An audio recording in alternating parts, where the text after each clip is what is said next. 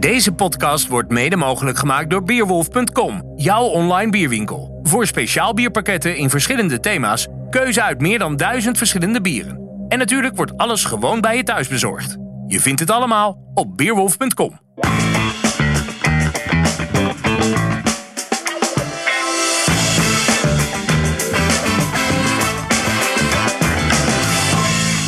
Beste bierliefhebbers, welkom bij de Bierradio Brewpunt, de podcast talkshow van bierradio.nl. Dit is een maandelijkse podcast, steeds vanuit een andere brouwerij in Nederland of België. Met steeds twee hoofdgasten, de brouwer, brouwmeester van de betreffende brouwerij en een influencer, daar hebben we dat afschuwelijke woord weer. Oftewel een vlogger of blogger of een andere invloedrijke persoon uit de bierwereld. Vandaag zijn we zeer bijzonder te gast bij uh, Trappist Zundert. Uh, daar gaan we straks heel veel meer over vragen. Broeder Christian is hier bij ons. Dank voor de gastvrijheid. En we hebben Constant Keidemans van Brouwtechniek. En uh, beide heren gaan we eens pittig aan de tand voelen over zowel de trappistenbieren uit Zundert als ook uh, uiteraard de activiteiten van, van Constant. Mijn naam is Fedor Vogel, uitgever, hoofdredacteur van Biermagazine, Brouwmagazine en Bierradio.nl. Mijn uh, sidekick en partner in crime is uh, Eelco Weininga van Q Creative, mede-initiatiefnemer van Bierradio.nl. De Brewpot bestaat uit ruwweg vier vaste onderdelen, duurt ongeveer een uurtje. We beginnen met het laatste biernieuws dat we gaan bespreken met onze gasten. Daarna gaan we naar onze hoofdgast, broeder Christian die we eens even aan de tand gaan voelen over de trappist Zundert en die prachtige brouwerij hier. En uh, vervolgens gaan we naar Constant Keinemans. En we eindigen met het laatste rondje, nog een aantal uh, ludieke vragen. Voor het eerst wordt deze brewpot ook opgenomen op video. die terug te zien is op YouTube en op social media. Dus ja, hou dat allemaal in de gaten. Bierradio.nl Biernieuws.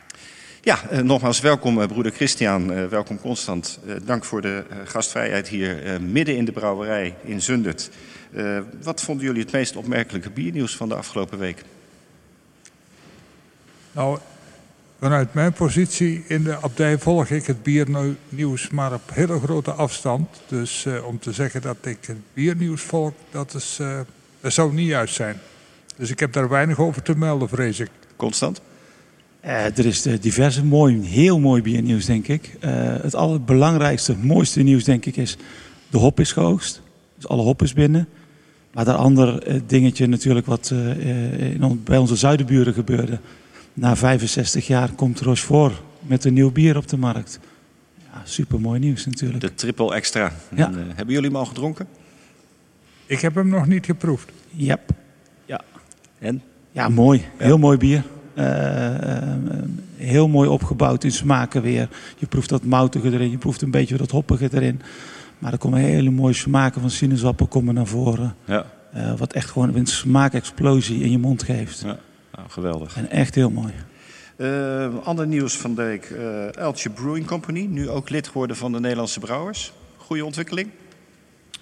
Ja, goede ontwikkeling. Ja, ik, ik denk dat het goed is dat, ze, dat brouwerij elkaar een beetje verenigen. Uh, je hebt elkaar nodig in heel veel vlakken. Uh, voor mij niet verrassend. Maar uh, jij bent ook oud-voorzitter van toen nog het KBC, nu Craft geheten. Ja. Wat, wat, is daar aan de hand?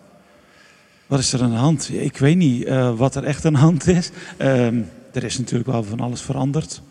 Ehm, waar gaat het naartoe is heel lastig te zeggen. We zijn achter de schermen wel heel hard bezig om bijvoorbeeld een hygiënecode weer helemaal op poten te zetten om weer te laten zien uh, dat bijvoorbeeld Craft ook weer echt helemaal in de picture staat. Dus, ja, uh, ja. ja. Gebeurt genoeg. Ja. Uh, wat ik ook opvallend nieuws vond, ja, Gulpener heeft natuurlijk die prachtige nieuwe brouwerij in gebruik genomen, zeer duurzaam. En daar hebben ze nu een, een nieuw bier uitgehaald. Het, het, is het Roggebier. met zeg maar de smaak van de streek, zoals we dat zo mooi noemen. gebrouwen met lokale roggen. Mooie ontwikkeling. Dat vind ik altijd mooie ontwikkelingen. Ik vind het uh, belangrijk dat de kwaliteit uh, natuurlijk voorop blijft staan. Uh, als dat mogelijk is, past het natuurlijk zeker in de stimulans die we uit allerlei hoeken krijgen om zo um, verantwoord mogelijk te brouwen en te werken. Ja, ja, ja. ja. Dus in die zin prachtig. Ja, ja. mooi. En dan Grols, die komt met een nieuw herfstbier, 0.0. Wat vinden we daarvan? Ik zie, ik zie constant lachen. Het is radio, maar ja. Uh, Beeld ook nu, hè? ja, ja, ja, ja, inderdaad. Nu hebben we ook beeld. Ehm, wat vinden we ervan? Ehm, in mijn beleving is nog steeds een bokbier is, heeft minimaal 15%, of 15 graden plato. Ja. Dat betwijfel ik. Ze noemen het ook geen bokbier, hè? ze noemen het herfstbier. Dus eh, in die zin hebben ze dat natuurlijk al een klein beetje... Staat er echt Ja, herfstbier? herfstbier. Oké, Ja, staat ja, Dus ja, dan mag je niet betitelen als een bokbier. Hè? Maar de andere kant is natuurlijk... Nee, maar ik zeg al, ze noemen Ja. het herfstbier. Maar ze- eh, ja, zij, gaan, spelen natuurlijk wel heel goed in op die alcoholvrijmarkt. ja, En ja. dat is natuurlijk een, een, een- maatschappelijk gezien een goede ontwikkeling, denk ik. ja, dat zeker. Eh, heel mooi. Alleen vind ik het lastig, en denk als brouwer zijnde sprekend... We hebben vele testen gedaan, ook met donkere bieren. Een alcoholvrij donker bier wordt vrij lastig. Ja. Dan moet je echt naar heel extreme mouten gaan, naar een stoutachtig. Dat zou je wel kunnen. Hm. Maar ik vind dit ja, vind ik moeilijk. Dus broeder Christian, er komt geen Zundert 0.0 aan. Denk ik, dat nieuws kunnen we alvast melden. Eh, voorlopig niet, denk ik. Bovendien zijn wij nooit zo, lopen wij nooit zo hard met nieuwe bieren. Dus eh, in die zin eh, sluit dat ook al aan bij het beleid wat, dat, wat we tot nu toe voeren. Ja, ja, ja. En ehm, ik snap heel goed de maatschappelijke tendens of de maatschappelijke vraag naar alcoholvrij bier. Eh, tegelijkertijd zeg ik, ja, bier is een genotmiddel. Ehm, ga er verantwoord mee om. Ja. En ehm, durf ook te genieten van een glas bier met alcohol. Ja, ja. Nou, ik ben het volledig met u eens, eh, dus ik kan het alleen maar onderschrijven. Eh, tot slot eh, nieuws gisteren van ja, de gezamenlijke brouwers, Nederlandse brouwers, Craft. Bokbierseizoen geopend, maar op een andere manier dan anders. Met een campagne vroeg naar de kroeg vanwege de coronamaatregelen. Mooi initiatief. Dat vind ik wel in die zin dat de huidige toestand rond corona laat zien dat we met z'n allen verantwoordelijkheid moeten nemen. En als dat in dit verband gebeurt, eh, vind ik dat vanzelfsprekend. Mooi. Voordat we overgaan naar het interview, eh, wij hebben twee prachtige ingeschonken glaasjes voor ons staan. Misschien constant, broeder Christian, kunnen u- jullie ons vertellen, ja, uiteraard een zundert, maar het lijken twee dezelfde glazen, maar volgens mij zit er verschil in. Ja, Pak ze maar beet en je zult het voelen. Ah, temperatuur. Ja, Ja, inderdaad. ja, ja, ja. Wat denk ik wel heel mooi is om te vertellen, als je deze twee bieren naast elkaar gaat proeven. en Als je Mhm. een eerste koude proeft en dan de warme proeft. Dat zagen we eigenlijk met de introductie. Ehm, dat heel veel mensen hem eigenlijk vrij koud, voor ons gevoel eigenlijk dronken. Mhm. En dan vallen er heel veel smaken weg. Hm. Blijft hij nog heel mooi. Maar hij, eh, als je hem warm drinkt, komen die, al die andere smaken komen zo mooi naar boven. Dat kruidige, dat volle. Komen die moutsmaken meer naar boven. En ehm, dat is echt wel een heel belangrijk ding. Dus vandaar dat wij echt zoiets hadden van... Wat willen we nu? We proosten op, Ja. eh, op, op weer een mooie uitzending natuurlijk. Maar daarnaast om mee te geven van... Wat kan alleen maar De eh, temperatuur al doen. temperatuur al doen met je bier. Ja, nou, ik wil een toast uitbrengen op eh, jullie prachtige brouwerij. En eh, dank voor de gastvrije ontvangst. We gaan het Gezondheid. Proost.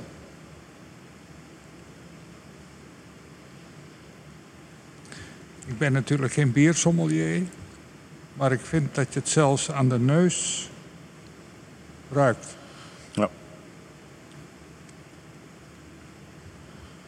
Absoluut. Ja. En dat eh, zelfs in de neus laat hij zien precies wat Constant net vertelt over het vrijgeven van al zijn aroma's. Echt, nou, ik wil niet zeggen, het, zijn, het lijken twee totaal verschillende bieren, want dat is natuurlijk ook niet waar. Maar er zit echt een heel wezenlijk verschil in. Mooi om dat zo te proeven. En ook een goede tip voor de luisteraars, mensen thuis. Ga gewoon eens een paar van die prachtige Zundert 8's halen. En zet er een paar koud en zet er een paar niet koud. En eh, ga diezelfde test eens even uitvoeren thuis. Ja.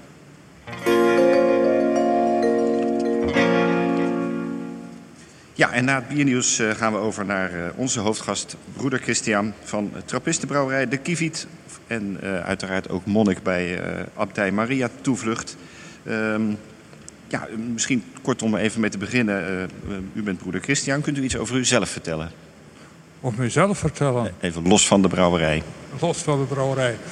Nou, ik ben broeder Christian, dus ik ben eh 63. Ik ben sinds 2001 hier in de abdij. Mhm. En ehm, van begin af aan wel een rol gespeeld in het uh, nadenken in onze gemeenschap over een nieuwe bron van inkomsten. Um, maar daarnaast probeer ik, uh, of op de eerste plaats misschien moet ik zeggen, probeer ik zo goed en zo kwaad als me dat lukt, het monnikenleven te leven. Ja. Met al wat erbij hoort. En um, ja, een belangrijk ding in ons leven is dat we um, een evenwicht zien te vinden tussen die specifiek monastieke elementen of die specifiek contemplatieve elementen en gewoon ook werken om de broden. Ja. Daar, daar, ga ik straks nog heel veel meer vragen over stellen, want dat is natuurlijk de, de regel van Benedictus.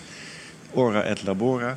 Uh, maar u, u, bent zelf in 2001 uh, hier monnik geworden. Bent u daarvoor ergens anders monnik geweest of bent u toen pas ingetreden? Uh, ik ben in 2001 hier ingetreden. Ik heb daarvoor 12,5 jaar uh, als verpleegkundige gewerkt, mm -hmm. in psychiatrie. Van huis uit heb ik een agrarische opleiding gehad, maar ben later dus overgegaan naar een heel ander werkveld. Ja. En ik was ooit eerder ook al zeven jaar monnik geweest. Oké. Okay. Dus ik ben... Maar niet hier? Hier zelfs. Ook hier, toch wel. Ja, ja, ja prachtig. Ja. Dus een, uh, eigenlijk uw hele historie zo'n beetje ligt toch wel hier in Zundert. Uh, ja, ja, zeker. Ja. Broeder Guido, uh, de abt overste, sinds twee jaar, drie jaar denk ik ongeveer. Drie jaar. Drie jaar. Die is geboren in Ninove. waar toevallig ook brouwerij Slagmulder staat van de Witkap Patenbieren. Is dat toeval? Um, je komt nooit naar het klooster voor het bier. Nee. En je vertrekt niet ook met bier naar het klooster. Dus nee. uh, ik denk niet dat dat een rol gespeeld heeft. Nee. Maar dat zou u zelf moeten zeggen natuurlijk. Ja, dan gaan we hem eens een keer vragen in de volgende podcast. Uh, over uzelf weer. Hield u vroeger ook al van bier? Um, ik ben nooit een grote drinker geweest. Ik heb altijd bier of alcohol gedronken, dat wel. Ik, want ik ben nooit geheel onthouder geweest. Maar ik heb altijd een voorkeur gehad voor, um, zeg maar, speciaal bier. Ik ben nooit een pilsdrinker. Ik kan gerust zeggen dat ik nooit een pilsdrinker geweest ben. Nee, maar weet u nog wel wanneer u uw eerste glas bier dronk? Nou, dat zal ergens tussen mijn, mijn twaalfde en mijn vijftiende geweest zijn. Maar nader Toen mocht ik... dat nog. Toen mocht dat nog. Thuis, hè? Ja, ja, ja. ja. ja mooi. Ja. Uh, nou, inderdaad maar even de overstap naar deze prachtige brouwerij. Uh, het is inmiddels bijna zeven jaar geleden dat die uh, geopend is, brouwerij de Kivit. zijn dat zeven goede jaren geweest, om even in bijbelse termen te spreken? dat waren zeker goede jaren in de zin van dat we echt met het opbouwen begonnen zijn. Uh, nadat de brouwerij zelf gebouwd was natuurlijk. Mm -hmm. En uh, dat we toch, uh, hoewel we niet groot zijn, toch op een goede ontvangst hebben mogen rekenen. en ja. zodanig dat we ook na vijf jaar of bij het vijfde bestaansjaar gezegd hebben... nou, introduceren nu een tweede bier. Ja, ja, ja, ja. dus een de tien. Ja, zeker. Ja. En dat, uh, dat hebben we heel uh, geleidelijk aan gedaan. En dat is ook uh, de stijl waar we voor kiezen. Ja, ik wil geen doemdenker zijn, dat ben ik ook absoluut niet. Maar om dan weer toch even die bijbelse spreuk aan te halen... zeven goede jaren, zeven magere jaren. Komen er nu zeven magere jaren aan? Of gaat de trappist gewoon steady door? Wij proberen in ieder geval steady door te gaan... Maar uh, niemand had corona voorspeld. Nee, dat bedoel ik en, ook een beetje. Uh, niemand uh, kan voorspellen, denk ik, wat uiteindelijk het effect van corona zal zijn. Ja. Merken maar, jullie daar nu al veel van in jullie afzet naar de horeca bijvoorbeeld? de horeca wel. Ja. Dat horen we terug van de distributeur. Ja. Ja, maar misschien is het ook voor speciaal bieren... heeft het een, een, een minder zwaar effect als voor de pilsen. Ja. omdat... Um, zoals iemand het pas geleden zo mooi uitdrukte, een uh, speciaal bier drink je zittend en pils drink je staand. Hm. En dat zegt ook misschien ook iets over de locatie of over de plek. Ja, uh, of ja, over het gezelschap waarin mensen bier drinken. En dan hebben de speciaal bieren waarschijnlijk minder moeilijk nu als de pils. Thuisgebruik gaat gelukkig gewoon door. En dat is natuurlijk ook mooi voor uh, de mooie trappisten. Ja. hoe en wanneer is het idee voor deze brouwerij ontstaan? En ook waarom misschien? Want ik weet dat dat iets te maken heeft met ook de landbouw die jullie hier hadden. En, en... Wij hadden een, uh, van ouds, of eigenlijk je kunt zeggen vanaf het begin van het bestaan van onze abdij, hadden wij een uh, agrarisch bedrijf. Dat agrarisch bedrijf heeft in de loop van zijn bestaan ook allerlei ontwikkelingen doorgemaakt. Um, maar zoals je gezien hebt, als je hier aankomt, we zitten in een, um, een prachtige omgeving. Uh, wat gebied, op het gebied van natuur en zo. Mm -hmm. Maar dat stelt soms ook uh, wel zijn beperkingen aan de uitvoering van een agrarisch bedrijf. Daar hadden wij ook mee te maken. Bovendien was er zeker in de gemeenschap ook aandacht om daar uh, ook met zorg mee om te gaan. Met die ligging van de abdij. Um, dat maakte dat we in, denk 2008 ongeveer, of misschien nog wel eerder, um, zijn gaan nadenken over onze inkomsten. Mm -hmm. We hebben ons daar ook door deskundigen laten adviseren. En die hebben ons geadviseerd om naast de bestaande inkomstenbronnen die er waren, nog een stevige inkomstenbron erbij te zoeken. Ja. Daar zijn we gemeenschappelijk over in gesprek gegaan, hebben de mogelijkheden afgetast, hebben ook ons oor te luisteren gelegd bij anderen. Andere medebroeders ook die al een brouwerij hebben. Hm. Uh, rond welke mogelijkheden dat er zijn, maar ook welke gevolgen dat het heeft voor een communiteit als er een brouwerij uh, is. En zo zijn we langzaam gekomen tot het idee van een uh, brouwerij, maar op beperkte schaal. Ja. Dat het de verhouding tussen de brouwerij en de communiteiten altijd een beetje in evenwicht bleef. Ja, nou ja, beperkte schaal eh, vind ik dan een mooie bescheiden uh, opmerking. Want ik denk dat heel veel craftbrewers uh, afschuwelijk jaloers zouden zijn op wat er hier staat. Nou, Zo zijn... beperkt is het nou ook weer niet. Uh... je kunt er goed bier brouwen. Ja, ja. Dus in die zin. Maar het is en het staat natuurlijk mooi bij elkaar, omdat het allemaal bij elkaar staat in een ruimte die helemaal nieuw en fris is natuurlijk. Tenminste ja, ja, ja. betrekkelijk nieuw. Uh, we hadden het geluk dat we konden beschikken over deze hoge ruimte die vroeger dienst deed als hooi- en strootas. Ja. Dus dat, ja, je hebt ook wel wat hoogte nodig in zo'n uh, brouwerij. Als je nog maar denkt aan de gislagertanks. En... Um, nou, dat staat mooi bij elkaar, maar op zich is het toch, denk ik, uh, als brouwinstallatie een vrij sobere installatie. Het is niet zo dat het. Uh, het is, maar het is, het is allemaal nieuw natuurlijk. Ja, ja, ja, ja. Wat, wat, was de belangrijkste reden om te starten met brouwen? Toch, toch die inkomsten? Of, of... Ja, zoals ik al zei, je komt niet uit het klooster om bier te brouwen of nee. bier te drinken. Je komt uit het klooster om monnik te zijn. Dat is je eerste drive, mm -hmm. roeping, noemen wij dat. En uh, wat je daar verder in het klooster doet, uh, in het kader van werk of arbeid, dat, uh, dat is vers 2. Misschien kunt u daar eens wat meer over vertellen. Trappisten behoren tot de orders van de Cisterciënsers der strikte observantie. Een mond vol, hè? Ja, dat is een hele mond vol. Een mooie katholieke traditie. Kunt u daar iets meer over, over vertellen? Hoe dat precies in elkaar zit? Nou, wij volgen dus de regel van Benedictus. En de regel van Benedictus die is zeg maar eind 6e eeuw. Die is um, op een gegeven moment wijd verspreid geraakt in Europa. Uh, maar die wortelde wel in een oudere monastieke traditie. Uh, een combinatie zeg maar van um, aandacht voor eenzaamheid en toch in gemeenschap leven. Uh, maar ook kloosters en religieuze bewegingen ontsnappen niet aan hervormingen.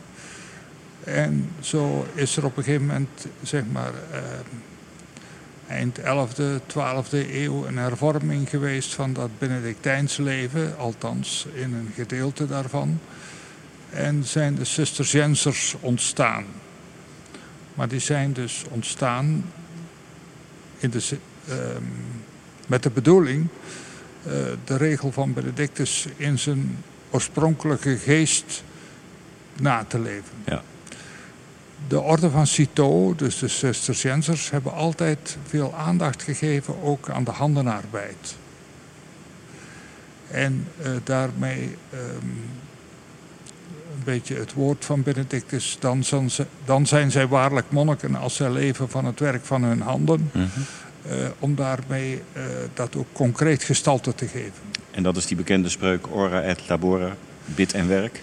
Eh, ja, dat, ik weet niet of dat het belangrijkste kenmerk van Benedictus en zijn regel is. Maar dat is in ieder geval wijdverbreid geraakt. Want dat is wat je ervan ziet, Ja, om ja, het zo maar te zeggen. Ja, ja. Ja, dat is wat je als buitenstaander ziet, van dat er gebeden wordt en dat er gewerkt wordt. Ja. Maar ons leven bevat natuurlijk toch nog meer elementen dan dat bid en werk alleen. ja, nou ja, en bierbrouwen is heel hard werken en vooral veel schoonmaken ook. Heeft u daar ook veel last van? Of? Eh, ja, je kunt overal last van hebben, maar eh, ik heb van schoonmaken eigenlijk geen last. Nee. Maar het is wel een terugkerend eh, fenomeen natuurlijk, Ja, ja, ja, ja. schoonmaken. Hoeveel broeders en monniken leverden nu in deze abdij? We En- zijn met tien broeders op het moment. Tien broeders. Van, en in welke eh, leeftijdscategorieën, zal ik maar zeggen? Ehm, er is één broeder buitenshuis, maar die tel ik dan niet mee bij die tien. Maar die is inmiddels 95, maar die woont dus niet meer hier. Omdat hij meer verzorging nodig had dan wij hem hier konden geven. Ja. Eh, waarvan de tien die hier leven is de oudste 89 en de jongste 50. Mooi. Ja. En allemaal eh, Nederlandse broeders? Of, nee, nee, de broeder Guido is een, eh, een, een Belg. is een Belg. En de rest is op dit... Nee, we hebben nog een Duitse broeder ook. Kijk. nou. Ja. En drinken jullie allemaal dagelijks een trappist? Eh, wij drinken één keer in de week, hebben wij de gelegenheid om samen een potje bier te drinken. Mooi. En- Maar dan drinken ook niet alle broeders bier. Nee, niet nee, niet nee. alle broeders zijn eh, liefhebbers van bier of, drinken überhaupt eh, niet allemaal alcohol. Het is geen verplichting als je in een trappistenbrouwerij, abdij... Nee, dat sluit aan bij wat ik eerder zei. Ja, precies. Eh, even terug naar de, naar de brouwerij. Jullie hebben vanaf het begin en eigenlijk al voor 2013 eh, hulp gehad van, van met name twee adviseurs. Onder andere Constant Keinemans, die Ja. nu in de uitzending zit, maar ook eh, eh, van Henri Reuglin. Eh, wat was en is hun rol? Nou, Constant hebben, eh, om daarmee te beginnen, gevraagd eh, mee na te denken over de hele opzet van de brouwerij. Dus hij is niet alleen brouwer, maar heeft ook verstand van het opzetten van een brouwerij. En hij had met name ervaring ook van het opzetten met kleinere brouwerijen. Ja. Ehm, omdat dat toch ja, een eigen aandachtsveld is natuurlijk binnen de brouwtechnische wereld. Dus dat was de reden om hem te vragen. Maar hij is ook brouwer, dus hij heeft ook ons geholpen bij het nadenken over een recept van dat eerste bier, de 108 en later ook van de 10. Bovendien, ehm, kwaliteit en vooral constante kwaliteit is een belangrijk ding op dit moment. Eh, Dan heb je met constant natuurlijk wel een goede. zeker een aardige speling eh, met woorden. Ehm, is hij ook altijd ons terzijde als we brouwen. Ja. Gewoon omdat ehm, dat we vinden dat we dat, eh, dat niveau, die hoge eisen, die moeten we stellen aan onszelf. Want dat is wel een, een goede om te zeggen. Hè? Want u bent broeder Christian, een van de tien broeders hier. Maar u bent de brouwverantwoordelijke broeder. Sterker nog, u brouwt altijd zelf mee. Hè? En Ja. er zijn trappistenkloosters waar dat natuurlijk Nee. niet meer is. En waar gewoon burgerbrouwers eh, aan het werk zijn. ehm, Maar u, bent nog, u staat nog echt zelf aan de ketels, hè? ik, ik, zet, ik ben degene die 's morgens op de knop drukt. Ja. En later komt eh, constant erbij. Zo werkt het in de praktijk. Ja. Mooi toch? Ja. Nou, en Henri Reuglin, eh, we moesten natuurlijk dat bier, dat moet niet alleen gebrouwen worden, het moet ook ehm, eh, bij de consument terechtkomen. En daar is ook een, ehm, dat is ook een eigen vakgebied. En daar hebben we Henri bij gevraagd om, mee na te denken, om daarbij na te denken. Eh, natuurlijk krijgen we daar ook ehm, input vanuit onze distributeur. Eh, maar Henri heeft vooral ook mee nagedacht over de hele vormge- vormgeving en ehm, de hele uitstraling van Ja. eh, wat je hier op tafel ziet staan. ja, mooi. En ze zijn nog steeds allebei betrokken bij Ja, nog steeds, alle twee. Ja. Ehm, ja, u hoeft natuurlijk geen bedragen te noemen, want dat gaat u toch niet doen. Maar het gaat om grote investeringen, denk ik. Eh, eh, er staat een prachtige state-of-the-art brouwerij. Eh, kunt u daar toch iets meer over vertellen waar je dan aan moet denken? En, en, en verdien je dat al in zeven jaar terug bijvoorbeeld? Of, of ja. Nee, wij hebben daar ehm, dus een andere discipline, laat ik het zo zeggen, die bij onze brouwerij betrokken is, is gewoon natuurlijk de accountant. Mhm. En eh, we hebben van tevoren ook natuurlijk sommetjes gemaakt. En ehm, er zijn gewoon boekhoudkundige regels voor eh, het hanteren van begrippen als rente en afschrijving. Ja. En eh, die hebben wij ook op onze investering losgelaten. En dat hebben we gedaan voordat we iets aankochten. Ja. Om te zien of we er ongeveer eh, uit konden komen. ja, en dat lukt. Dat lukt eh, dankzij die rekensommen. Eh, waarbij ik er wel bij moet aantekenen dat onze brouwerij zo geïnstalleerd is dat we mm, niet iedere dag ehm, hoeven te brouwen, omdat dat een te grote inbreuk zou maken op ons, op de regelmaat ja. van ons leven. Ja, ja. Hè? Dus sommige dingen die zijn misschien eh, groter als dat ze voor de productie die we hier kunnen maken nodig zouden hebben. Want hoe vaak brouwen jullie? Per week of per maand? Eh, Eh, we brouwen nu ongeveer eens op vijf weken, ongeveer vijf, zes weken. Ehm, en, en dan brouwen jullie 3000 liter? Iets meer. Iets we meer? brouwen per batch is eh, 4000 liter. 4000 liter. Eh, ja. We hebben op een gegeven moment echt gekeken. eh, Dat is, dat is wel het hele mooie verhaal toen we hier begonnen. Eh, eh, dan ga je met bouwers om tafel en kijken wat past nou. En eh, dat alle bouwers zeiden, maar dat is veel te groot voor wat je wil gaan doen. Hm. Ik zei, ja, maar het moet passen in de structuur, in, in de leefwijze van de broeders hier. Ja. Dus eh, ehm, daar hebben we ook echt gekeken, wat is nu gunstig om te doen. Mhm, Eh, nu brouwen we twee keer bedjes achter elkaar. mhm. Ehm, dus dan brouwen we 8000 liter op een dag. Zo. Ja. En dan eh, gaan de, de zes tanks eh, eh, op, eh, op, zes dagen vol. Ja, ja, ja. Dus, eh, En wat is die verdeling tussen eh, 8 en 10 op dit moment in het eh, brouwproces of wat er eh, vergist wordt? op dit moment bijna 50-50 ook echt. Mooi. op dit moment zelfs helemaal. Al een hele poos dat het 50-50 is. is toch, toch snel gegaan met de team. Ja, die ja, natuurlijk eh, heel snel zijn plek in de markt gevonden heeft. Eh. Jullie, eh, om daar dan maar meteen ook even op door te gaan, zijn begonnen met één bier, de Zundert. Die tegenwoordig dus de Zundert 8 heet toen de 10 eh, erbij kwam. Kunt u iets meer vertellen over de bieren? Ehm, nou, het verschil tussen de 8 en de 10 dat zit al in de benaming. De 8 is 8% alcohol. Die is ehm, koperkleurig. Hij is ehm, duidelijk gekruid. Hè, dus je, zonder dat het, vind ik, erg naar voren springt. Maar eh, het is duidelijk en goed te proeven. Alleen Constant die wil ons nooit vertellen welke kruiden erin zitten. Maar misschien wilt u dat wel zeggen. Nee, dat, dat, dat heb je in kloosters soms. Hè. Daar kom je niet altijd alles te weten. Nee, nee. Nee.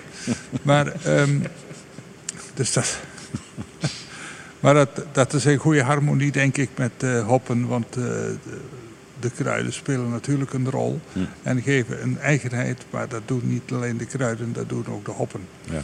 En ook zelfs de mouten die gebruikt worden. Want eh, we hebben naast in de, bij de schroterij hebben we niet, al- niet voor niks een trechter staan eh, om eh, nog speciaal motor te kunnen toevoegen. Ja, ja, ja. Dus het is een combinatie van verschillende factoren. Ehm, het is een bier wat wat droger is dan de 10. De 10 is zwaarder van alcohol, dat proef je gelijk natuurlijk.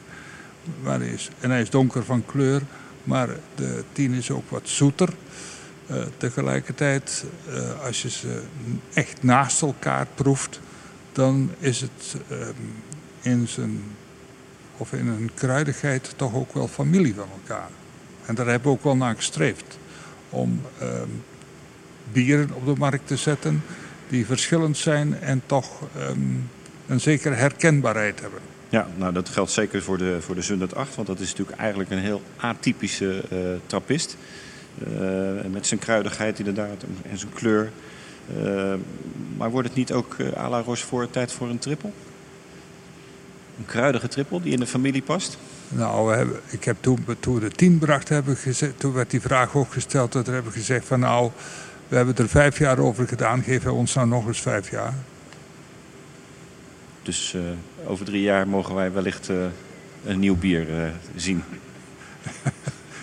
Je moet net zoveel geduld hebben als met de kruiden. Ja, duidelijk. Um... Maar het is wel mooi om daarop in te gaan, op ja. te smaken. Um, toen wij hier begonnen uh, met het idee en ze er eigenlijk een beetje al uit waren van we willen kijken of voor een brouwerij te starten. Dan ga je ook natuurlijk, uh, uh, was er heel snel het idee hier, we willen een bier wegzetten wat iets unieks is. We willen geen tweede Westmalle maken, we willen geen tweede Rochefort maken, we willen geen tweede Koningshoeven maken. Ehm, dus ik werd eigenlijk op een gegeven moment, dat is wel heel mooi, op weg gestuurd van kijk eens naar wat, wat Orval doet. Die hebben één bier. Hm. we willen geen zuurbier, maar ga nou eens kijken wat kunnen we, wat ons maakt dat wij met één bier weg kunnen. Hm. En dat gaandeweg het proces uh, hebben we eerst veel over gedacht, Harry en ik, uh, over het idee. binnen het brouwteam wat we gevormd hadden, daarover gepraat. En toen hebben we een gegeven moment een proeverij gedaan met verschillende bieren. Met een heel aantal broeders. En ik vergeet dat nooit meer, dat was in het voorjaar. En toen hadden we een gegeven moment van dat broeders zeiden van nou, ik vind in dat bier vind ik dat wel lekker. En in de andere bier vind ik dit weer lekker. Dus toen zijn we ook gaan mengen, bieren. Uh, wat iedereen toen nog een beetje raar allemaal vond. Mm -hmm. En dan toch een beetje proberen die balans. Dat ze zeiden van ja, ja, in deze geest zie ik dat wel. Nou, dus toen was eigenlijk al meteen snel dat een aantal broers zeiden... Oh, dus nu ga je proefbrouwen. Nee, we komen over een half jaar weer terug. In het najaar nog een keer. Ja. Want we willen maar één bier. Dus dat moet zowel in het voorjaar als in het najaar. Ja, ja, ja, en in de zomer en de winter aanstaan. Ja. En wat wel heel mooi was, en wat, we eigenlijk, uh, wat wij nog vaak over hebben, Harry en ik in ieder geval, uh, dat we in het najaar hetzelfde deden, maar met andere bieren. En dat ze eigenlijk precies op hetzelfde weer uitkwamen. Ja, ja, ja. Want daar waren wij echt wel angstig voor. Ik denk, dadelijk komen ze totaal op een ander bier uit. Ja. En ga dan maar eens uh, um, zoeken, waar moeten we naartoe? En gelukkig kwamen we daar heel goed op. Dus, uh, mooi, mooi proces. Heel mooi. Ja. Want hoeveel brouwsels, uh, want het is van begin af aan een heel kwalitatief hoogstaand bier. Hoeveel keer experimenteer je daar dan mee voordat je op dat punt komt? Op kleine schaal denk ik dat we een brouwsel of 15, 20 wow. zoiets gemaakt hebben. Dus het, het, de totstandkoming van het recept, om het zo uit te drukken, daar zijn we bijna twee jaar mee bezig geweest, denk ik. Ja. En inderdaad, wat Constant zegt, uh, eerst uh, begonnen met gewoon proeven van welke richting willen we uit.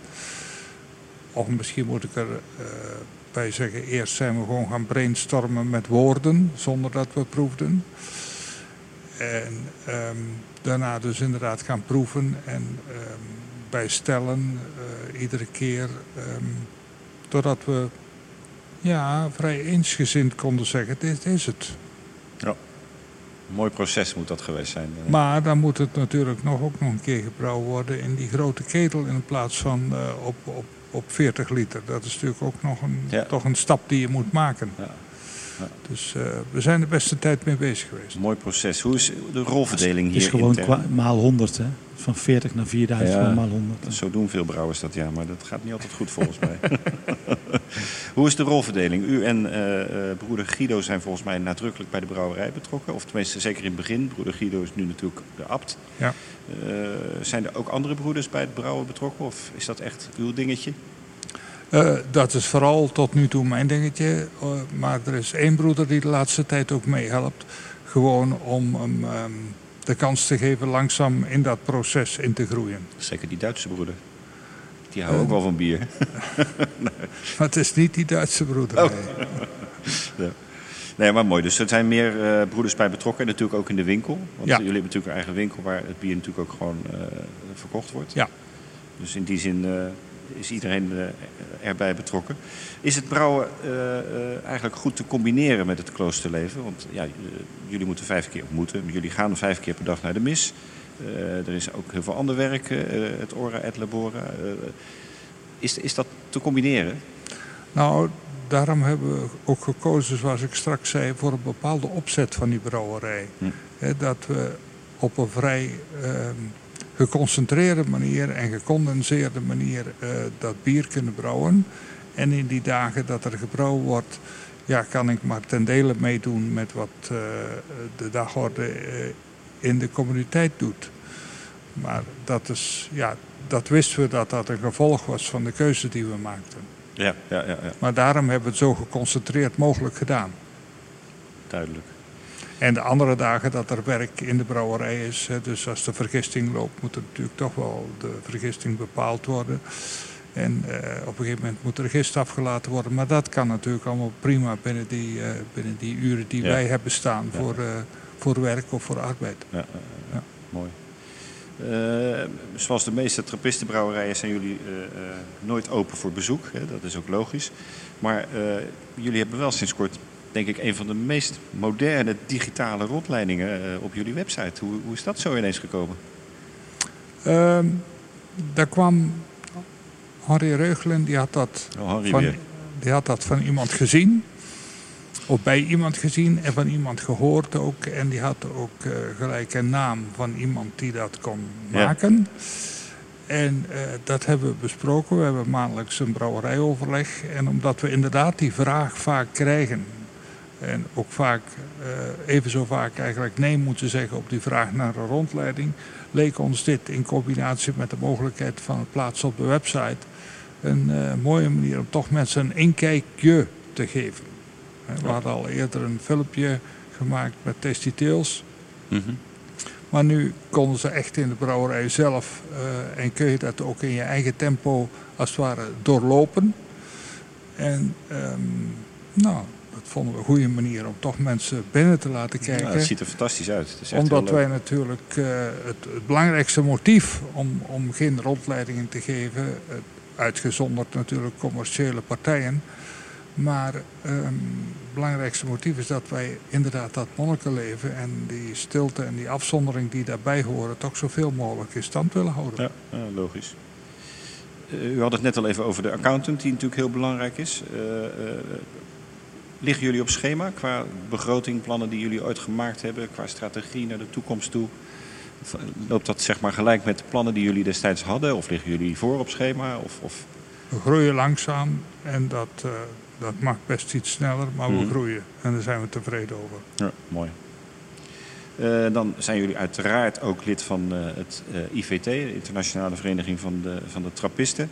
Ehm trappistenbrouwers dan met name, maar ook trappisten die zeep en honing en weet ik veel wat allemaal maken. Allemaal lekkere dingen. Hoe, hoe zijn de contacten met de andere trappistenbrouwerijen? Die contacten zijn goed, maar alle brouwerijen zijn op zich zelfstandig. Hm. Dus ehm, en wij, ik, er is regelmatig overleg, eh, zowel op, op het gebied van beleid van de IVT als, als geheel. Maar er is ook ehm, contact tussen de kwaliteitsverantwoordelijken van de verschillende brouwerijen. Omdat eh, je, je mag gerust zeggen dat alle trappistenbrouwerijen proberen de kwaliteitsstandaard heel hoog te houden. En dat geldt trouwens niet alleen voor de brouwerijen, maar ook voor de kaasmakerijen en Mhm. dergelijke. Want Mhm. die, die participeren ook in die kwaliteitscommissies. Ja, En, ehm, dus de contacten zijn goed. Maar nogmaals, alle brouwerijen zijn heel autonoom. Net zo goed als dat de abdijen autonoom zijn. ja. ja, Wel ja, met heel goed contact. ja en nee, want er zijn natuurlijk vaak ook weer banden met moederabdijen. en, en Ja, zeg maar in de oorsprong eh, geschiedenis van eh, het maar ontstaan. dat is, dat is in een hele wonderlijke vorm gegoten. Eh, in de zin van, er is autonomie, maar er is een band van liefde. Ja. Nou, in dat, op dat evenwicht balanceren we. Ja, ja, ja. Want jullie zijn volgens mij gekoppeld aan Westmalle, als ik het goed heb. Nee, Niet? wij zijn een dochterhuis van Koningshoeven. Koningshoeven. Oh ja, dat was. Ja, ja, ja, ja. Dat is wel bijzonder. Ja, wij zijn in 1900 gesticht. Ja. Dat was ook maar een toeval. Ja. En eh, als u eh, naar het IVT gaat, u, u, ik neem aan dat u daar dan heen gaat als afgevaardigde van eh, eh, de brouwerij De Kievit. Eh, nee, meestal gaat broeder Guido daarheen. Oké. Omdat die ook in de raad van bestuur zit. Mhm. Eh, bovendien is zijn Frans heel goed en het mijne niet. Dat scheelt. En eh, er wordt met de brouwerijen die in Wallonië liggen toch heel veel ook in het Frans gecommuniceerd Ja, ja, natuurlijk. ja, ja. En, eh, maar voor de kwaliteitscommissie eh, gaan constant erin meestal. Oké, nou, mooi. Eh, hoe ziet de toekomst van Trappist Zundert eruit? Ik weet niet wat u daarmee precies wil vragen. Ik weet niet wat u daar precies op wil beantwoorden. Nou, we proberen gestaag door te gaan. Ja. En dat, eh, en we hebben nu twee goede bieren, daar zijn we heel tevreden over. Mhm. Dus dat eh, proberen we op, die, op dat niveau te handhaven. En ehm, dat vinden we al een hele opdracht. En als we daarin slagen, zijn we zeer tevreden. Mooi. Tot slot, laatste vraag, die ik misschien eigenlijk aan eh, broeder Guido zelf moet vragen. Maar hoe ziet de toekomst van broeder Guido eruit? Want ja, in, Bel- in België is eh, de, eh, de, de abt van Orval is eh, bisschop van, van Gent geworden, geloof ik. En de abt van Mount St. Bernard, die Noor, die is eh, teruggehaald naar Noorwegen. En die is afgelopen weekend tot bisschop van Trondheim beëdigd. Dus ja, wordt bro- broeder Guido binnenkort ook bisschop? Eh, dat is er maar één die dat weet. Ja. En we la- en ik laat in het midden wie dat is. Ja, ja, ja, ja. ja nou, dat kan God zelf zijn of de paus. Precies. Ja. Eh, eh, ja. nou, prachtig. Maar u, ik neem aan dat u hoopt dat hij nog even hier blijft. Voor de Rustus zou dat eh, wel wenselijk zijn. Ja. Eh, eh, hartelijk dank, broeder Christian, voor deze eh, prachtige toelichting op deze schitterende brouwerij. Graag gedaan. Op zoek naar meer bierinspiratie, tientallen achtergrondartikelen over bier en de verhalen achter de mooiste brouwerijen. Je vindt het allemaal op beerwolf.com. Ja, en van broeder Christian gaan we over naar eh, ja, toch wel een beetje zijn rechterhand, eh, mag ik zo wel zeggen. Constant Keidemans. Ja, we noemen hem toch maar even influencer, omdat dat een beetje eh, in ons programma is ingebed. Hij schrijft wel geen vlog en geen blog, maar het is natuurlijk wel een hele invloedrijke man in de bierwereld. Eh, Constant, vertel eerst eens eventjes, eh, vroeger heette het Brouwtechniek Nederland, nu heet het Brouwtechniek. Eh, Ja. Vertel eens wie je bent en wat je doet met dat bedrijf. Wat, ik heb eh, mijn studiegenoten. e- eerst heb ik levensmiddelentechnologie gedaan. Daarna heb ik eh, eh, Gent mijn, mijn brouwer eh, gehaald. Heel veel mensen zeggen dan brouwmeester. Ja, in principe ben je gewoon brouwer. Ehm, daarna heb ik nog een keer in Utrecht eh, chemische technologie erbij gedaan. Ehm, omdat ik naast het bierbrouwen nog meer wilde weten over techniek. Vanuit daar ehm, liep ik al stage toen de tijd in eh, de Maaslandbrouwerij in Os toen de tijd. Maar dan praat je echt over 1989. Een van de eerste craftbrewers zeg maar in Ja. Nederland. Ja. Ja. Vanuit daar wat andere dingen ook gedaan, wat uitstapjes en diverse brouwerijen ge- gezeten en gedaan. Ehm, op een gegeven moment was dat zoiets van in die, in die bierwereld een super en altijd heel gezellig en leuk. Dat ik op een gegeven moment zei van jongens, 24-7 werken. En toen kreeg ik de kans om eh, voor Organon eh, mee een biotechbedrijf op te zetten. Dus eigenlijk een grote vergistingsfabriek Mhm.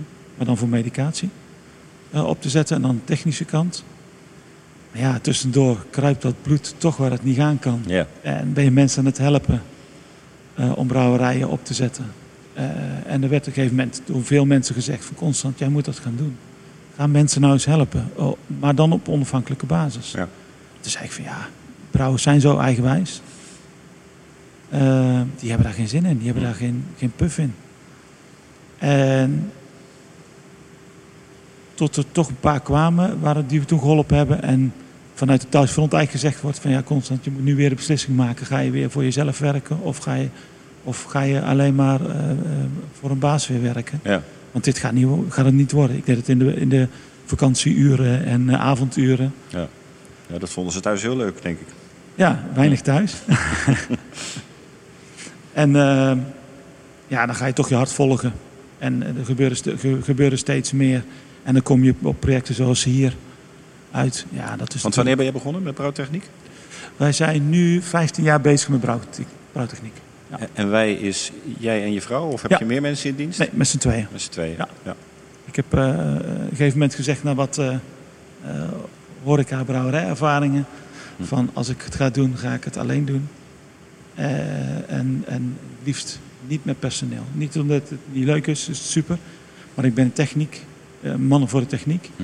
En uh, anders ben je toch met een hoop personeelszaken bezig. En dat had ik zoiets van, ja, ik wil juist met de techniek bezig zijn. Nee, maar jij doet eigenlijk, als ik het zo hoor, doe jij eigenlijk de leuke dingen en je vrouw die doet uh, alle administratie.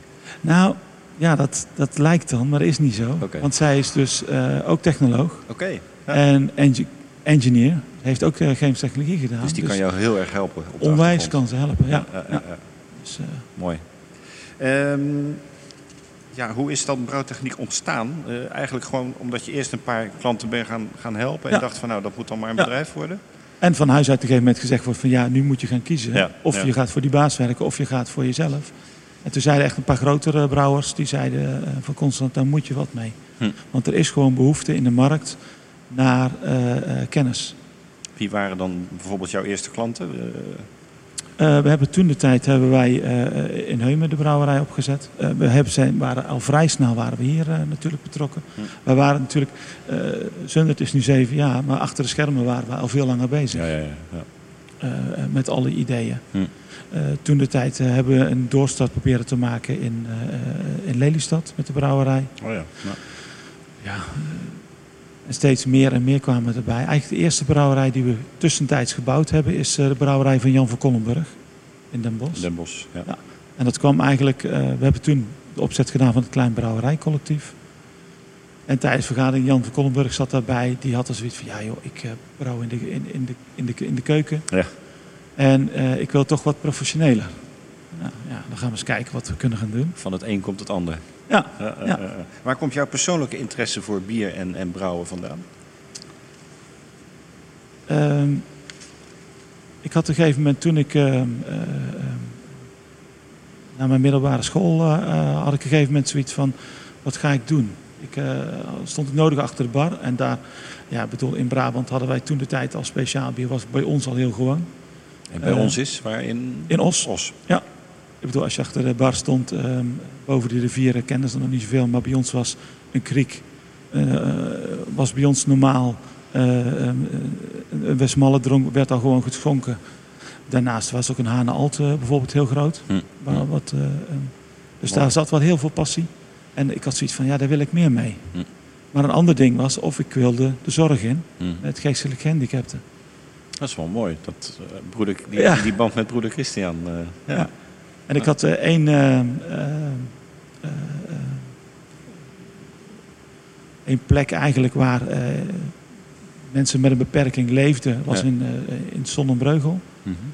was echt een jongere stuk waar mensen wat konden leren. Maar dat werd er toen niet aangenomen. En dan, de, dus niet de, dan zou je daar dus uit de, zetverpleging in gaan. Hm. En toen zei ik van nou, als dat niet wordt, dan ga ik toch echt mij helemaal focussen op techniek. Even terug naar die, die, dat adviseurschap van je. Je ja. adviseert kleine en grote brouwerijen volgens mij. Ja. Wat, wat voor soort adviezen geef je nou eigenlijk allemaal? Waar, waar moeten we nou aan denken? Het kan heel breed zijn. Wat wij meestal de, de, de, mensen zeggen die een brouwerij willen starten of door willen starten of her starten. Of, uh, wij kunnen jullie helpen waar, jullie, waar bij jullie kennis ontbreekt. Uh, maar alle kennis die jullie zelf hebben, moet je zelf doen. Hm. Uh, ik, kan, ik, we hebben mensen die bijvoorbeeld zeggen van ja, ja, een brouwerij ontwerpen en die brouwerij aankopen kunnen we wel. Maar heel dat vergunningtraject is een probleem. Nou, daar kunnen we bij helpen. Maar het kan ook zijn dat mensen zeggen, ja, dat vergunningtraject en, en, en dat bier, dat, maar waarom moet, waar moet mijn installatie nou aan voldoen? En wat moet er allemaal op en aan zitten? Nou, en, en waar moet die vandaan komen? Ja. Want ja. jij gaat ook regelmatig naar China, heb ik begrepen. Ja, ja. Om maar wat te uh, doen. de laatste jaar niet. Nee, nu, nu, even niet. ja. Nee, uh, liever gaan we niet naar China. Hm. Maar op dit moment zijn er mensen die uh, toch op een gegeven moment, je, je maakt een berekening. Als mensen een brouwerij beginnen, is meestal een van de eerste dingen die je vraagt, wat is je budget? Dan kun je wel eens zeggen uh, van, joh, het beste wat je kunt doen met je geld naar het casino gaan en alles op rood zetten of zwart. En hopen dat je een hoop geld verdient en je een brouwerij kunt uh, gaan ja. aanschaffen. Ja. Maar um, als mensen uh, geen geld uit kunnen geven voor een brouwerij, voor een installatie zoals bijvoorbeeld hier staat, ja, het moet wel terugverdiend worden. En je kunt dan heel stoer zeggen van ik ga een brouwerij kopen en dat kost zoveel. Als je hem niet terug kunt verdienen, dan heb je een brouwerij die heel snel omvalt. Ja. Maar daar zitten we allemaal niet op te wachten. Dus dan probeer je toch de mensen die dan toch zeggen van ja, ik koop maar toch mijn brouwerij in China. Kijken hoe je ze dan zo goed mogelijk kunt helpen. Ja. En dat eh, zit hem vaak in, wat ik zo hier en daar wel eens hoor bij brouwerijen, eh, door juist de leidingen gewoon door een Nederlands bedrijf te laten doen. Ja, ja. Maar ook als je iets laat bouwen, ehm, wat wij altijd gekscherend wel eens zeggen, ehm, eh, met een pomp bijvoorbeeld, een pomp, een Duitser legt een pomp uit en als je hem 100% instelt, dan draait hij maar, draait hij maar 60, 70% van zijn capaciteit. Als je naar een Italiaanse installatie kijkt of een Tsjechische installatie, draait hij op 80, 90%. Maar ga je een Chinese pomp nemen, dan draait hij 110%. Ja, ja. Dus die, ja. Maar als je daarmee om weet te gaan en daarmee goed mee kunt eh, dealen met die mensen eh, en gaan checken. Dan, want ik zeg meestal ook van, eh, wat je vaak van mensen hoort, dan kopen ze een installatie van ver weg. En dan eh laten ze die installatie overkomen. Hm. Ik bedoel, er is pas geleden een documentaire geweest over een brouwerij. En Ja. die dan zeggen, ja, het kwam hier aan en ehm, ja, de Huttenklas. gebruiksaanwijzing. Hm. Ehm, als je een auto koopt, ik weet niet of je ooit een nieuwe auto gekocht hebt. Jawel, dat komt wel eens voor. Ik Ja. neem niet aan dat jij de garage belt en zegt van... joh, ehm, ik heb een nieuwe auto nodig. Doe er maar eentje. Met Ja. een stuur, Hm. oranje doe maar. En het moet wel vier banden hebben. Hm. Maar de rest... Nee, je moet wel en dan iets... laat eh, je hem nog thuis bezorgen. En dan zeg je van... oh, oh, oh eh, 80.000 euro? Oh, maak ik meteen over. En dat ding brengt jou van A naar B. Eh, een brouwinstallatie moet jou geld gaan verdienen. Hoe eh, ging dat bijvoorbeeld in Heumen? Want jij was eh, daar ook eigenaar, mede-eigenaar van de, de Graaf van Heumen. Je hebt daar jaren gebrouwen. Die Ja. brouwerij is natuurlijk vorig jaar of twee jaar geleden Zijn we gestopt? helemaal Ja. gestopt. Eh, had dat ook te maken met het feit dat er geen geld verdiend werd? Of eh, had dat andere redenen? Nee, dat had andere reden. Ehm, wij zijn Heumen begonnen. Eh, ik ken Fred en eh, Marieke al heel lang. En Dat zijn de eigenaren van Ja, het na, van, heel het nabijgelegen Ja, ja. Wat vroeger eh, brouwerij de Raaf de was. Ja. Ehm, daar hadden we op een gegeven moment zoiets. ehm, hij wilde graag iets aparts gaan doen. Dus er moest een andere locatie komen. En eh, hij wilde iets met bier eh, toch gaan doen. En ik wilde eigenlijk toch wel een showroom-achtig iets. Hm. En ja, wat is... we waren er heel snel over. We moeten iets aparts gaan worden. Dus met die glazinstallatie. En dan verkoop je echt je beleving. Dus dat was echt ons ding. Het was ook een prachtige brouwerij. Hij staat nu in Leeuwarden, geloof ik. Hè? Veendam. Of Ve- Veendam. Ja. Ja. Het eh, brouwhotel eh, in Veendam. Ja. Ehm, en dat ging allemaal super. Ehm, tot wij op een gegeven moment wel zagen dat er echt eh, zoveel gebeurde eigenlijk voor ons. Dat ik alleen maar zondags eh, vaak daar was om te brouwen. Ehm, wij ook op een gegeven moment daar op een ding kwamen van ja, wat gaan we doen? Hm. Eh, Fred zijn gezondheid wat eh, minder werd. Ehm, en op een gegeven moment, ja, dan moet je keuzes gaan maken. En toen hebben we op een gegeven moment eh, heel veel gesproken en gedacht. En dat is, dat is echt bijna drie kwart jaar overheen gegaan. Mhm. Voordat we de knoop doorgehakken eh, hebben en gezegd van... we gaan hem nu verkopen. Ja. Want nu levert hij nog iets op. Ja. Wat het volgend jaar is, of het jaar erop, ik weet het niet. Dat hebben jullie goed aangevoeld, denk ik.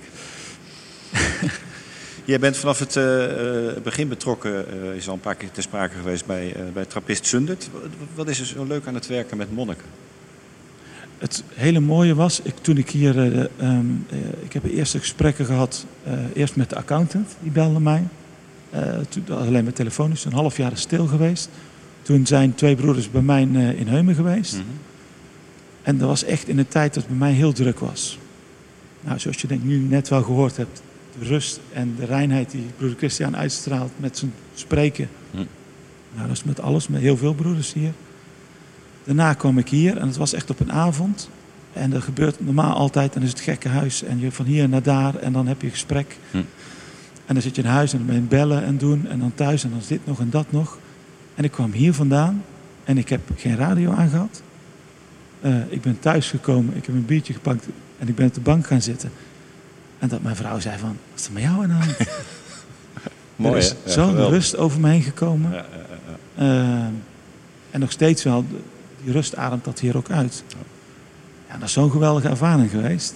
En je brouwt nu regelmatig hier nog mee. Ja. Eh, dus jij bent eigenlijk een van de weinige mensen die kan zeggen... ik ga regelmatig het klooster in. Ja, ja. Je gaat Ik, er dan eh, ook weer uit, maar ja. Ja, maar dat is ook wel het mooie. Ik slaap ook hier dan, dus ik Mhm. blijf ook hier. Dat geeft je ook weer rust. Dus dan schakel je eigenlijk ook af. En doet ook mee in het hele eh Ik dagschema. Als het eh, kan, wat dingen mee te maken. Ja. Eh, ehm, ja, ik, ik vind dat hoort er dan ook wel bij. Ja, mooi. Dus, eh, en dat is super. Ehm, je werkt volgens mij ook als adviseur voor, voor andere trappistenbrouwerijen. als ik het goed heb. Ja. Welke? Ik, ehm, nadat we hier natuurlijk alles hadden draaien en alles eigenlijk goed op orde hadden, kwamen de broeders vanuit, eh, vanuit Engeland. Die kwamen kijken en al snel werd hier gezegd van ja, spreek eens met Constant het, eh, en, en eh, hoor zijn ideeën eens aan. Al snel werd ik daar uitgenodigd Hm. en hebben we ook daar de brouwerij in Engeland mee opgezet, Mount St. Bernard. Gaat ook goed, hè, volgens mij. Dat gaat goed, ja. Ja, ja. Hebben ook wel, eh, die hebben natuurlijk wel eh, zwaar voor hun kiezen gehad in de coronatijd. ja. Die hebben eh, in een grote lockdown gezeten. Daarna ging Leicester weer op slot. En Leicester, Mount St. Bernard ligt tegen Leicester aan. Dus dat ging weer dicht. Ja. Die hebben een eigen shop en doen bijvoorbeeld 30% van hun omzet deden hun in hun eigen shop. Ja. Ja, als die dan dicht gaat, dan heb je echt wel veel te voortduren. Ja, ja, ja. Dus, maar super. En dan vertrekt de abt nog naar Noorwegen. Ja. Ja. Eh, maar jij geeft ook adviezen eh, eh, richting IVT. Je zit ook in, het, in de kwaliteitscommissie. Ja. Eh, hoe, hoe vaak ben je daarvoor eh, eh, in touw, zeg maar? Eh, we hebben twee keer per jaar hebben we een vergadering. Tussentijds heb je wel eens overleg met elkaar. Mhm. Ik bedoel, dat is, dat is ook het mooie. Ehm, binnen de IVT is hetzelfde als in de bierwereld. Ik vertel mensen altijd die in de bierwereld komen, en, eh, of, of mensen die het niet snappen, de bierwereld. Bierwereld is zo'n mooie wereld. Wij komen gewoon bij elkaar over de vloer. Ja. Ik bedoel, ik, eh, Enorme samenhorigheid en vriendschap, eh, maar in heel veel andere openheid. sectoren is dat niet. Er komen zelfs mensen van een bepaalde. eh, eh, in, de, in de zuivelindustrie komen mensen van, een, van één bedrijf komen vaak niet met elkaar over de vloer. Hm. Dat is in die brouwerij natuurlijk wel. En dat praat met elkaar. Meestal hoor je een brouwer zeggen van... ja, maar ik heb eigenlijk geen tijd. En dan twee uur daarna ga je pas de deur uit. Ja, dat, is. Dat is geweldig. En Ja. dat gebeurt binnen die IVT natuurlijk ook. Dus Ja. er gingen voor mij eigenlijk ook weer... eh, gingen deuren open die voor mij honderd jaar dicht zijn gebleven. Ja, waar je nooit binnenkwam, waar je nu wel... eh, Want Wel je, binnenkomt. je hebt Mount St. Bernard dan eh, geadviseerd en, en ruim geadviseerd. Maar doe je dan ook voor andere trappisten nog dingen? Nee, ehm, we hebben een pool binnen de technische commissie dat je elkaar eh, bezoekt. Hm. En, en, en ik mag dan ook wel eens een keer eh, naar een andere... Ja. Maar je hebt toch ook wel eens iets bij West Vleteren gedaan? Of? Nee. Niet? Nee. Nee. Oké. Kunnen we de komende tijd nog, eh, en dat is misschien ook een vraag aan, aan eh, broeder Christian, kunnen we de komende tijd nog nieuwe trappistenbrouwerijen verwachten? Bijvoorbeeld in Spanje of eh, er zijn natuurlijk altijd wel wat geruchten zo in die, in die richting.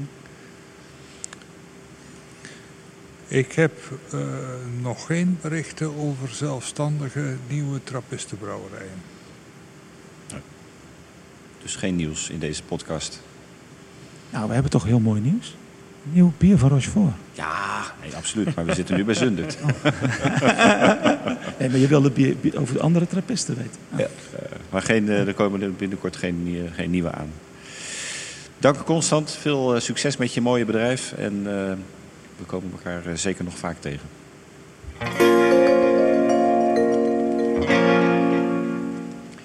Ja, en we zitten al eh, goed aan het uur. We gaan eh, gauw over naar de laatste vijf minuten van de Bier Radio Brewpot. Het zogenaamde laatste rondje. eh, met even nog wat eh, leuke vragen zo eh, aan- het eind. Broeder Christian, wat is het eh, belangrijkste nieuws waar jullie nu mee bezig zijn? Hier in de abdij, Ja. dat is waar de meeste mensen mee bezig zijn, denk ik, corona. Hm. Wij, hebben, wij proberen, eh, omdat wij natuurlijk in een gemeenschap leven, als het bij ons binnen zou komen, om het zomaar uit te drukken, dan hebben we echt een probleem. Ja. En dat proberen we dus te vermijden. Wij gaan sowieso natuurlijk niet veel uit of bui- naar buiten de deur. Tenzij dat het eh, nodig is, Mhm. om wat voor reden dan ook. Maar eh, dat heeft nu zeker extra accent met eh, corona in, Mhm. de, in de wereld. Want hebben jullie nog wel eh, vijf keer per dag de mis? Of, of, maar dan niet meer Wij- toegankelijk voor iedereen Wij waarschijnlijk? hebben wel vijf gebedsdiensten per dag. Ja. Maar dat gebeurt allemaal volgens de richtlijnen die Ja. eh, gegeven worden. Ja. Dus eh, anderhalve meter en niet meezingen. En nou ja, Ja, ja, ja, ja. Ja. En wat, wat, wat is uw favoriete bier-spijscombinatie? Dat zijn natuurlijk allemaal van die termen die heel vaak terugkomen bij biersommeliers en in restaurants. Ik kan me voorstellen dat dat misschien voor u als broeder en monnik eh, in het klooster niet bovenaan uw eh, eh, lijstje staat. Maar ik kan me toch voorstellen dat u zegt van nou, dat vind ik heel Nou, lekker. Als, bij bier dan vind ik, als ik een bier-spijscombinatie dan, is het iets met kaas. En ik hou van verschillende soorten kaas, dus ik heb niet echt een voorkeur voor een bepaalde soort kaas bij dit bier. Maar dat is. ehm, maar ik vind onze bieren eh, bij maaltijd, eh, ik vind ze heel goed als aperitief. Eh, maar bij de maaltijd, dan heb ik liever iets lichters. Ja. Omdat ik ze gewoon dan, dat vind ik te volumineus of te zwaar. Maar de 10 doet het natuurlijk wel heel goed met inderdaad een mooi stuk, mooi stuk kaas. Mooi stuk kaas, ik denk ook bij wild. Nou, een hele mooie. Eh, Constant, welke, eh, wat vind jij de beste ontwikkeling op biergebied in Nederland? Op dit moment?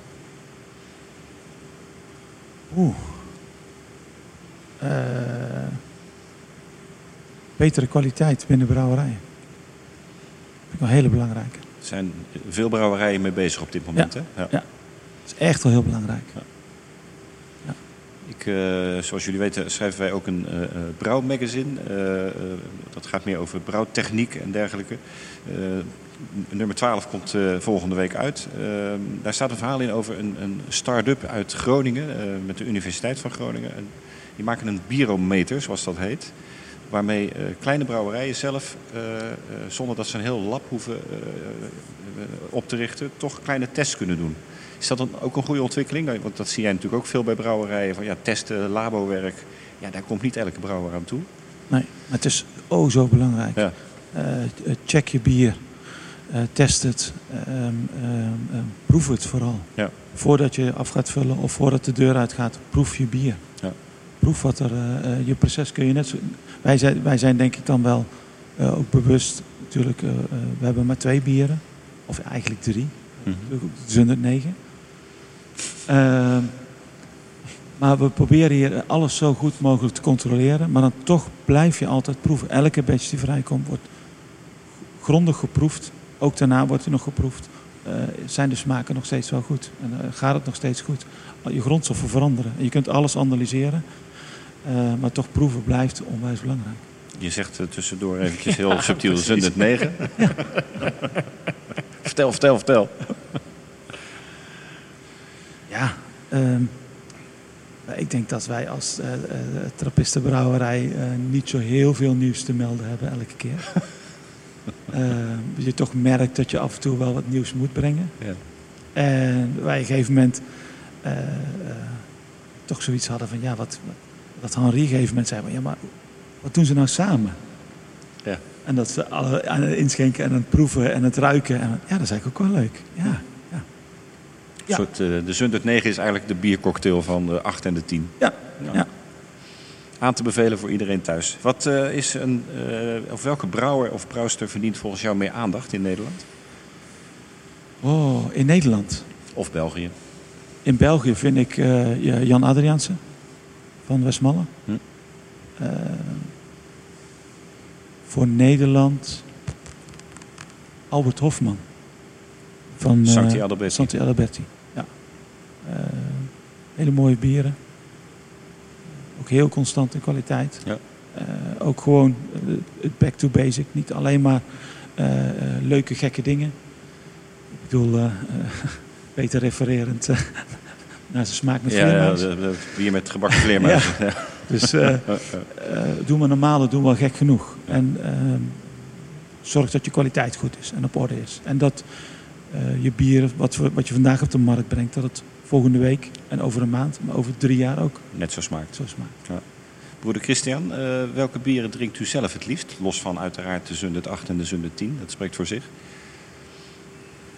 Ik drink weinig andere bieren. Ehm, wij krijgen wel eens, als er een broeder uit een brouwende abdij op bezoek komt, eh, krijgen wij ook wel eens andere trappistenbieren. Eh, ik denk dat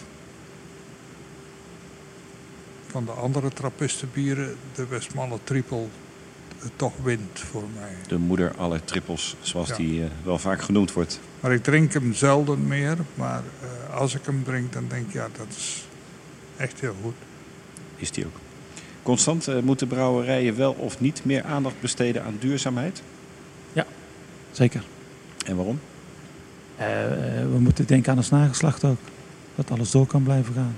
Maar is brouwen niet al sowieso heel milieuvriendelijk? En, eh, eh, Heel veel wel. Wij hadden bijvoorbeeld, ehm, eh, dat is ook wel mooi om te noemen, we hadden hier een, je moet dan per jaar moet je zoveel procent reduceren in uitstoot, et cetera. Dat we die man hier hadden en die gegeven moment zei van ja, maar jullie hebben al zoveel dingen. Al- onze brouwerij is dusdanig uitgelegd dat alles zo economisch mogelijk en, en, en schoon mogelijk is. Ja. Om bijvoorbeeld maar een ding aan te halen. We hebben een stoomgenerator staan wat hier alles opwarmt. De, eh, je brouwsel tijdens het, eh, het mais en koken. Eh, je warmwatertank. Ehm die, de, de, het gas wat eruit komt, dus jouw condens of al je uitstoot. Daar zit een economizer op, die ook daar weer de warmte uithaalt. Dus je, alle warmte wordt hier al teruggewonnen. Dus die zei al van ja, jullie doen al zoveel dingen. Ja, dat is het voordeel. Als je natuurlijk van scratch af aan iets neer kunt zetten. ja. Ja. Ja, dat is, ik vind het wel heel belangrijk. Tot slot, eh, eh, dank sowieso voor jullie eh, eh, gastvrijheid en eh, deelname aan, aan deze podcast. Tot slot, op wie eh, moeten wij proosten met inmiddels deze prachtige Zundert 10 die jullie hebben ingeschonken? Henri, En hoe dat? hij is er niet Henri. bij. Op Hans. Vind ik Proost. mooi. Hartelijk dank. Eh, dit was Bierradio Brewpot. Graag tot eh, volgende maand.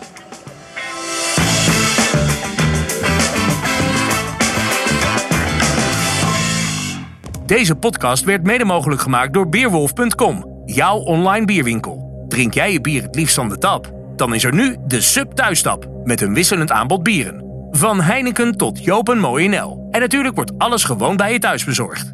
Je vindt het allemaal op Beerwolf.com.